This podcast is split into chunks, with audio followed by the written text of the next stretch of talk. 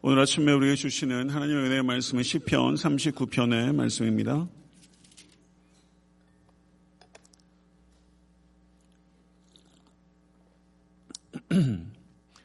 아, 시편 39편의 말씀 교독하도록 하겠습니다. 제가 먼저 읽겠습니다.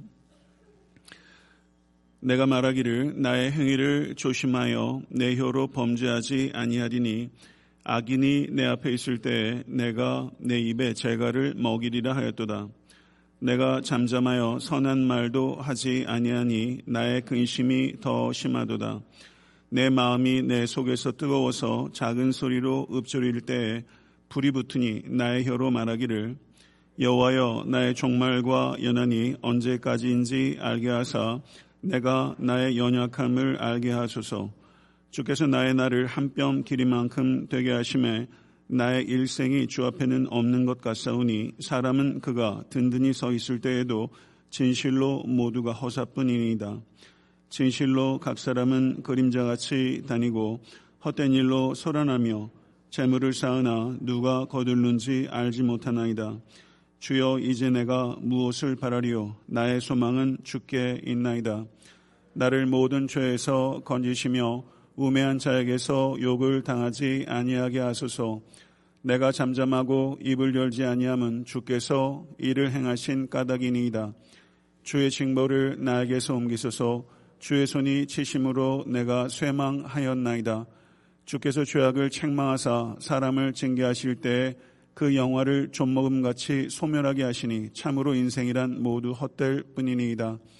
여호와여 나의 기도를 들으시며 나의 부르짖음에 귀를 기울이소서 내가 눈물 흘릴 때에 잠잠하지 마옵소서 나는 주와 함께 있는 나그네이며 나의 모든 조상들처럼 떠도나이다. 다 같이 주는 나를 용서하사 내가 떠나 없어지기 전에 나의 건강을 회복시키소서 아멘. 하나님의 말씀입니다. 시편 39편의 말씀 우리가 참 사랑하는 말씀 가운데 하나입니다. 하나님께서 어, 깊은 은혜를 우리 모두에게 주시기를 간절히 바랍니다. 아, 시편 39편은 질병과 노쇠함으로 인한 삶의 허무에 대한 탄식과 간구가 혼합되어 있는 개인적인 애가라고 할 수 있습니다. 1절 3절을 보게 되면 침묵을 지키고자 하는 시편 기자의 결의가 나타나고 있습니다. 악인들에게 말을 하기 시작하면 죄를 짓게 되고 문제가 더욱더 복잡해질 수 있다는 것을 시편 기자는 깨닫고 악인들을 향해서 말을 하고 싶은 강한 충동을 억제하겠다는 결의를 나타내고 있는 것입니다. 1절부터 3절 말씀 다시 한번 잘 읽겠습니다. 내가 말하기를 나의 행위를 조심하여 내 혀로 범죄하지 아니하리니 악인이 내 앞에 있을 때 내가 내 입에 재갈을 먹이리라 하였도다. 내가 잠잠하여 선한 말도 하지 아니하니 나의 근심이 더 심하도다. 내 마음이 내 속에서 뜨거워서 작은 소리로 읊조릴 때 불이 붙으니 나의 혀로 말하기를 이렇게 말하고 있거든요. 마음에 천불이 붙는다 이런 말 많이 하지 않습니까? 악인이 있을 때 그 앞에서 내 입에 재갈을 물리겠다 이렇게 말을 하고 있는데요. 분노했을 때 성급하게 말을 뱉게 되면 얼마나 후회하는 일이 많은지 모릅니다. 또 다른 죄를 범하게 될 때가 많이 있다는 것이죠. 디엘 무디 목사님과 절친한 동역자였던 영국의 F.B. 마이런 목사님 이런 말을 했습니다. 모든 명령 가운데 가장 순종하기 어려운 명령이 조용하라는 명령이다. 아, 이런 말을 했어요. 한 신학자는 우주에서 함락되어야 할 마지막 요소가 죽음이라면 육체에서 함락되어야 할 마지막 요소는 혀다. 이런 말도 했습니다. 그만큼 혀를 제어하는 것이 어렵다는 것을 여러분과 제가 절절히 느끼고 있습니다. 현대 문화, 문화의 여러 가지 특징 가운데 하나가 현대 문화는 침묵을 잃어버렸다는 것입니다. 침묵은 언어가 부재한 것이 아니라 가장 깊이 있는 언어 가운데 하나라는 것을 우리는 깨달아야 합니다. 침묵은 말이 없는 말입니다. 말을 해서 소통이 일어나는 경우도 있고 말을 하지 않으므로 더 깊은 소통이 일어날 때도 있는 것입니다. 내가 말을 해 가면서 들을 수 있는 사람은 없습니다. 내가 침묵할 때 귀가 열리고 다른 사람의 말을 특별히 마음의 소리를 들을 수 있게 되는 것이죠. 말이 해픈 사람, 말이 영혼 안에서 여물 수 있는 시간이 없습니다. 내면이 비어 있는 사람일수록 말을 서둘러 많이 뱉게 되는 것입니다. 빈수레가 요란한 것입니다. 말이 많은 사람이 되지 마시고 말을 아끼는 사람이 되실 때 더 많은 신뢰를 얻을 수 있게 될 것입니다.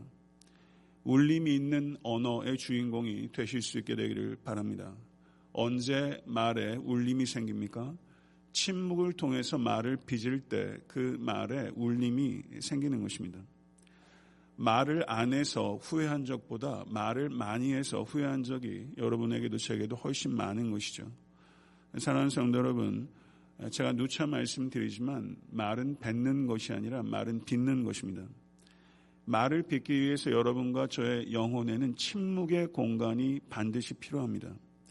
그래서 마태복음 6장 6절에 우리 주님께서는 은밀한 중에 계시며 은밀한 중에 보시는 우리 아버지께 기도하라 이렇게 말씀했습니다. 침묵의 밀실을 만드시고 그곳에서 하나님께만 기도하는 그 시간을 확보하시는 여러분과 제가 될 수 있기를 간절히 바랍니다. 하루를 살아가면서도 가장 중요한 시간 가운데 하나가 침묵의 시간입니다. 침묵의 시간을 갖지 않는 사람은 절대 성장할 수 없습니다. 침묵의 시간 속에서 인간의 영혼은 성장하고 그리고 침묵을 통해서 성장한 사람이 하나님께 쓰임을 받게 되는 것입니다. 그 다시 한번 말씀드리지만 침묵은 언어의 부재가 아니라 침묵은 여백의 언어이며 지혜의 언어이며 마땅히 우리가 회복해야 될 언어이며 현대 문화가 결여하고 있는 언어입니다. 부디 여러분 2020년 살아가실 때 여러분과 저에게 침묵의 언어, 여백의 언어, 지혜의 언어가 회복될 수 간절히 바라고 그 침묵 속에서 성장하는 여러분과 제가 될 수 있기를 간절히 바랍니다. 4절부터 6절을 보게 되면 인간 존재의 무상함을 기록하고 있습니다. 인생 무상에 대한 통찰력. 이것은 악인들은 결여하고 있는 통찰입니다. 악인들은 인생의 무상함을 이야기하지 않습니다. 그러면 여기에서 말하는 성경적인 인생 무상, 세상의 수필가들도 인생 무상 얘기하지 않습니까? 세상의 재종교와 철학도 인생 무상 얘기합니다. 그렇지만 성경이 얘기하는 이 무상함, 이것은 전혀 다른 이야기인데요. 4절부터 6절을 한번 우리 같이 한번 읽어보도록 하겠습니다. 여호와여 나의 종말과 연한이 언제까지인지 알게 하사 내가 나의 연약함을 알게 하소서 주께서 나의 날을 한뼘 기린 만큼 되게 하시며 나의 인생이 주 앞에는 없는 것 같사오니 사람은 그가 든든히 서 있을 때에도 진실로 모두가 허사뿐이니이다. 진실로 각 사람은 그림자같이 다니고 헛된 일로 소란하며 재물을 쌓으나 누가 거둘는지 알지 못하나이다. 기가 막힌 지혜의 말입니다. 여호와여 나의 종말과 연이 언제까지인지 알게 하사 내가 나의 연약함을 알게 하소서. 제가 장례 집전할 때 이 말씀 꼭 읽거든요. 나의 연약함을 아는 지혜가 필요한 것입니다. 인생의 길이를 시편 기자가 한 뼘 길이와 같다 이렇게 표현해요. 한 뼘. 손 한 번 보세요. 한 뼘 길이와 같다 인생이. 한 뼘밖에 안 돼. 이런 말 우리 참 많이 하지 않습니까? 이것은 보편적인 표현입니다. 유대인의 척도에서 가장 작은 단위 중의 하나가 한뼘 길이다. 인생의 길이가 한 뼘 길이와 같다라는 것입니다. 이제는 100세를 넘기신 분들도 간혹 주변에 있고 저희 교회 성도 가운데도 100세 생일을 하신 분이 있습니다. 하나님의 관점에서 이게 100세를 넘겨서 산다 할지라도 그 길이는 한 뼘 길이와 같다는 것입니다. 심지어 뭐라고 말하냐면 인생이 주 앞에는 없는 것 같다 이렇게 표현하겠습니다. 5절의 말씀을 보게 되면 허사라고 번역되어 있는 단어인데요. 이 허사, 헤벨이라는 히브리어입니다. 헤벨. 근데 이 단어의 뜻은 breath, 숨이라는 뜻이 있어요. 숨, 수증기, 거품. 그것이 얼마나 헛된 것입니까? 숨, 수증기, 거품. 허사라는 것입니다. 성경에 이 헤벨이라는 단어가 가장 많이 나오는 권이 뭘까요? 헛되다고 얘기하는 책이 어디 뭐죠? 전도서. 전도서에 이, 이 헤벨이라는 단어가 40회 이상 사용됩니다. 전도서 2장 13절에서 17절의 말씀을 23절의 말씀을 제가 읽겠습니다. 전도서 2장 17절에서 23절의 말씀 경청하시 기 바랍니다. 이러므로 내가 사는 것을 미워하였느니 이는 해 아래에서 하는 일이 내게 괴로우며 같이 읽을까요? 모두 다 헛되어 바람을 잡으려는 것이기 때문이로다. 내가 해 아래에서 내가 한 모든 수고를 미워하였느니 이는 내 뒤를 이으리에게 남겨주게 됨이라. 그 사람이 지혜자일지 우매자일지야 누가 알리마는 알려마는 내가 해 아래서 내 지혜를 다하여 수고한 모든 결과를 그가 다 관리하리니 이것도 헛되도다. 이러므로 내가 해 아래에서 한 모든 수고에 대하여 내가 내 마음에 실망하였도다. 어떤 사람은 그 지혜와 지식과 재주를 다하여 수고하였어도 그가 얻은 것을 수고하지 아니한 자에게 그의 몫으로 넘겨주리니 이것도 헛된 것이며 큰 악이로다. 사람이 해 아래에 사용하는 모든 수고와 마음에 애쓰는 것이 무슨 소득이 있으랴. 일평생에 근심하며 수고하는 것이 슬픔뿐이라. 그의 마음이 밤에도 쉬지 못하느니 이것도 헛되도다. 이렇게 전도서 기자가 말을 하고 있어요. 아까 말씀드렸는데 성경에서 말하는 인생 무상에 대한 가르침은 염세주의와는 다른 것입니다. 판이하게 다른 것입니다. 성경은 분명히 전도서를 비롯해서 인생의 무상함, 인생의 어두움을 직시하도록 합니다. 그렇지만 동시에 일관되게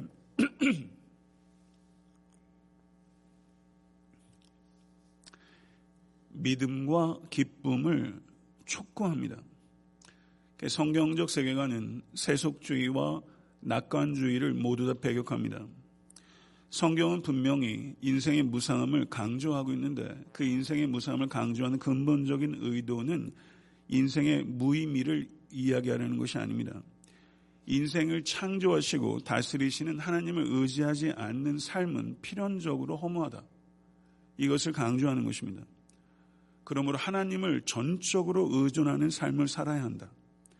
하나님과의 관계 속에서만 인생은 가치와 의미를 갖게 되는 것이다.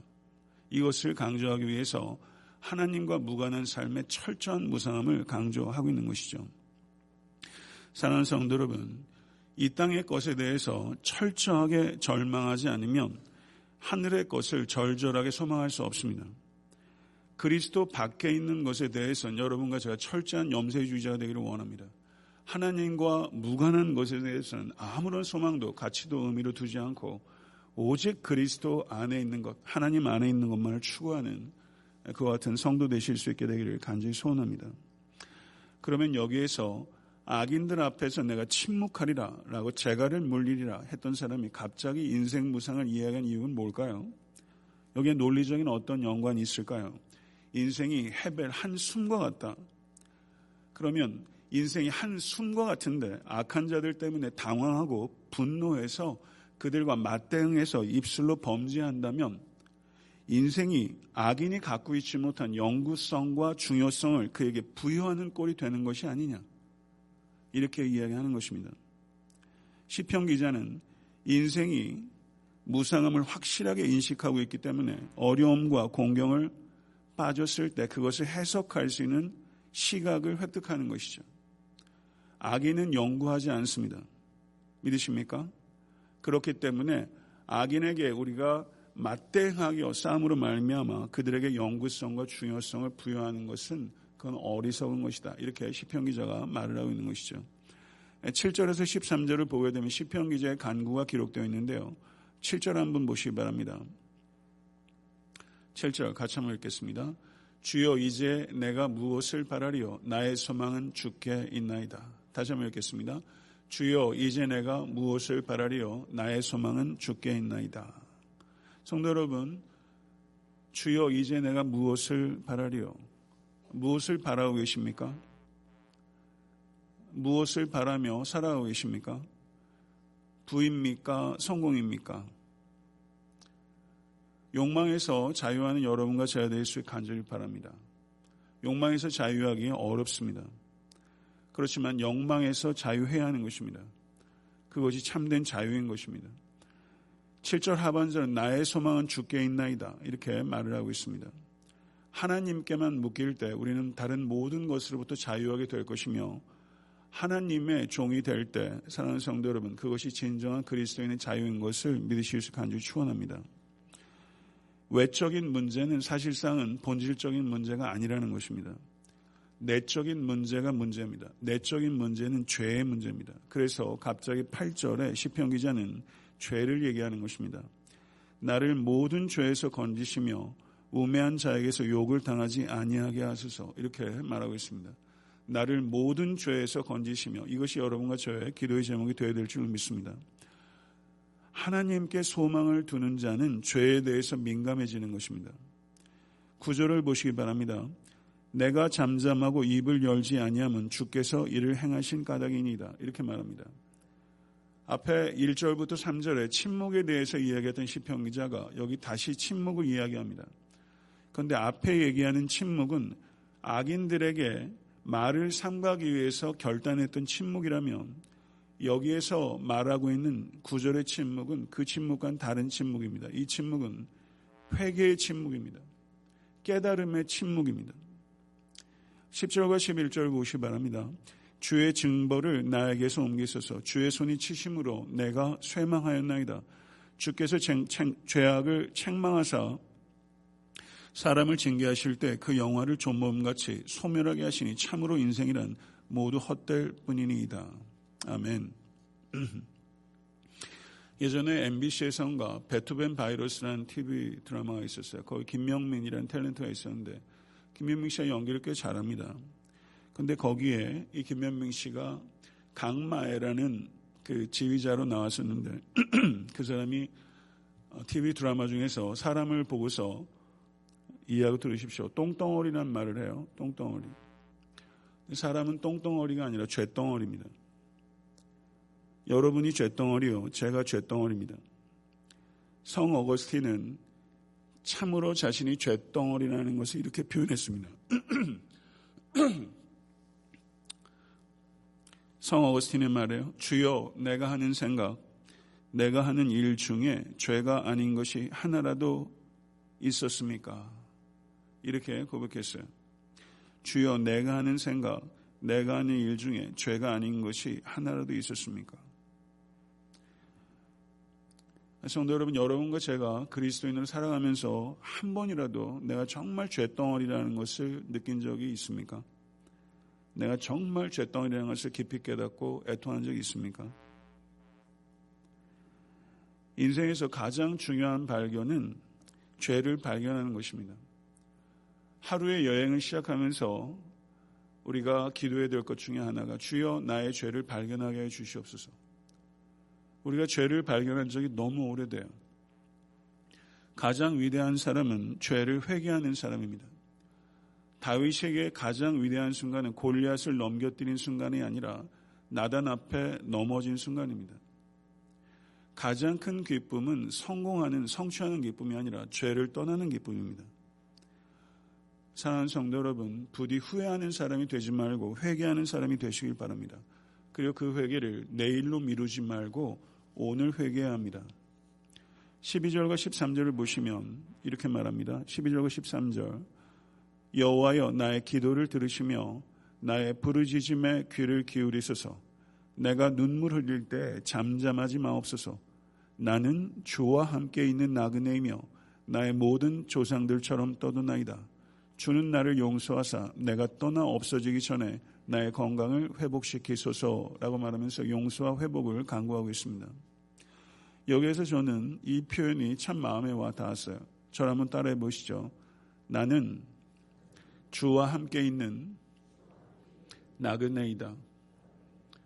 정말 아름답고 깊이 있는 표현 아닙니까? 나는 주와 함께 있는 나그네다. 나는 주와 함께 있는 나그네다. 이것이 저는 베드로 전서에 나오는 이 표현, 베드로 전서 2장 11절 말씀 같이 한번 읽어보겠습니다. 베드로 전서 2장 11절. 사랑하는 자들아, 거리맨과 나그네 같은 너희를 권하노니 영혼을 거슬려 싸우는 육체의 정욕을 제어하라. 아멘. 나그네 의식이 있을 때 육체의 정욕을 제어할 수 있습니다. 여기에서 이 베드로 전서는 아마 이 시편 기자의 이 표현을 염두에 두고서 이것을 썼을 것을 저는 확신합니다. 나는 주와 함께 있는 나그네다. 우리 나그네입니다. 나그네가 누굽니까? 자신의 집이 아닌 곳에 사는 사람을 나그네라고 합니다. 자신의 집이 아닌 곳에 사는 사람. 그러므로 우린 나그네인데 그러면 그리스도인들은 어떤 의식을 가져야 합니까? 이 세상에 나의 진정한 집은 없다. 이 의식을 갖는 사람이 그리스도인입니다. 어저께도 성도 중에 한 분이 열심히 수고해서 평생 처음 집을 사신 분 가정 방문해서 예배 드렸어요. 목사는 성도가 집 사면 기분 되게 좋습니다. 그렇지만 어제도 이 집이 아니라 영원한 집에 대한 소망을 가지라고 제가 설교했어요. 나그네 의식이 뭐라고요? 이 세상에 나의 진정한 집은 없다. 믿으십니까? 아멘? 좀 크게 아멘 해보세요. 아멘? 이 세상에 나의 진정한 집은 없다. 얼마나 멋진 의식입니까? 이 의식 가지셔야 돼요. 이 세상에 나의 진정한 집은 없다. 이 의식이 있을 때 인생을 욕심을 이루기 위해 살지 않고 욕심을 이기기 위해 삽니다. 욕심을 이기도록 가리키는 게 교육이죠. 우리 자녀들에게 그거 가리키셔야 됩니다. 욕심을 이루라고 가리킵니다. 세상은. 욕심을 이기기 위해 가리키는 것이 교육이에요. 나그네는 세상을 떠나지도 않고 세상에 빠지지도 않습니다. 이 균형이 있어야 되는 것입니다. 이것은 아름다운 균형입니다. 세상 안에서 주와 함께 걷습니다. 나는 주와 함께 있는 나그네다. 최희준 씨가 인생은 나그네의 길. 제가 국민학교 때 아무것도 모르고 되게 많이 따라했었어요. 인생은 나그네의 길. 어디로 왔다가 어디로 가는가. 거기에서 얘기하는 나그네는 전혀 다른 나그네예요. 무책임한 나그네가 아닙니다. 나는 주와 함께 있는 나그네이며 나는 주와 함께 걷는 나그네입니다. 믿으십니까? 나는 주와 함께 있는 나그네며 나는 주와 함께 걷는 나그네다. 이 정체성에 입각해서 살아가십시오. 그러면 아마 나에게 닥치는 어떠한 일이든지 간에 그것을 다르게 해석할 수 있고 다르게 우리의 태도가 바뀌게 될 거예요. 나는 주와 함께 있는 나그네다. 이 정체성에 입각해서 한 걸음 한 걸음 한 뼘과 같은 인생길 걸어가십시오.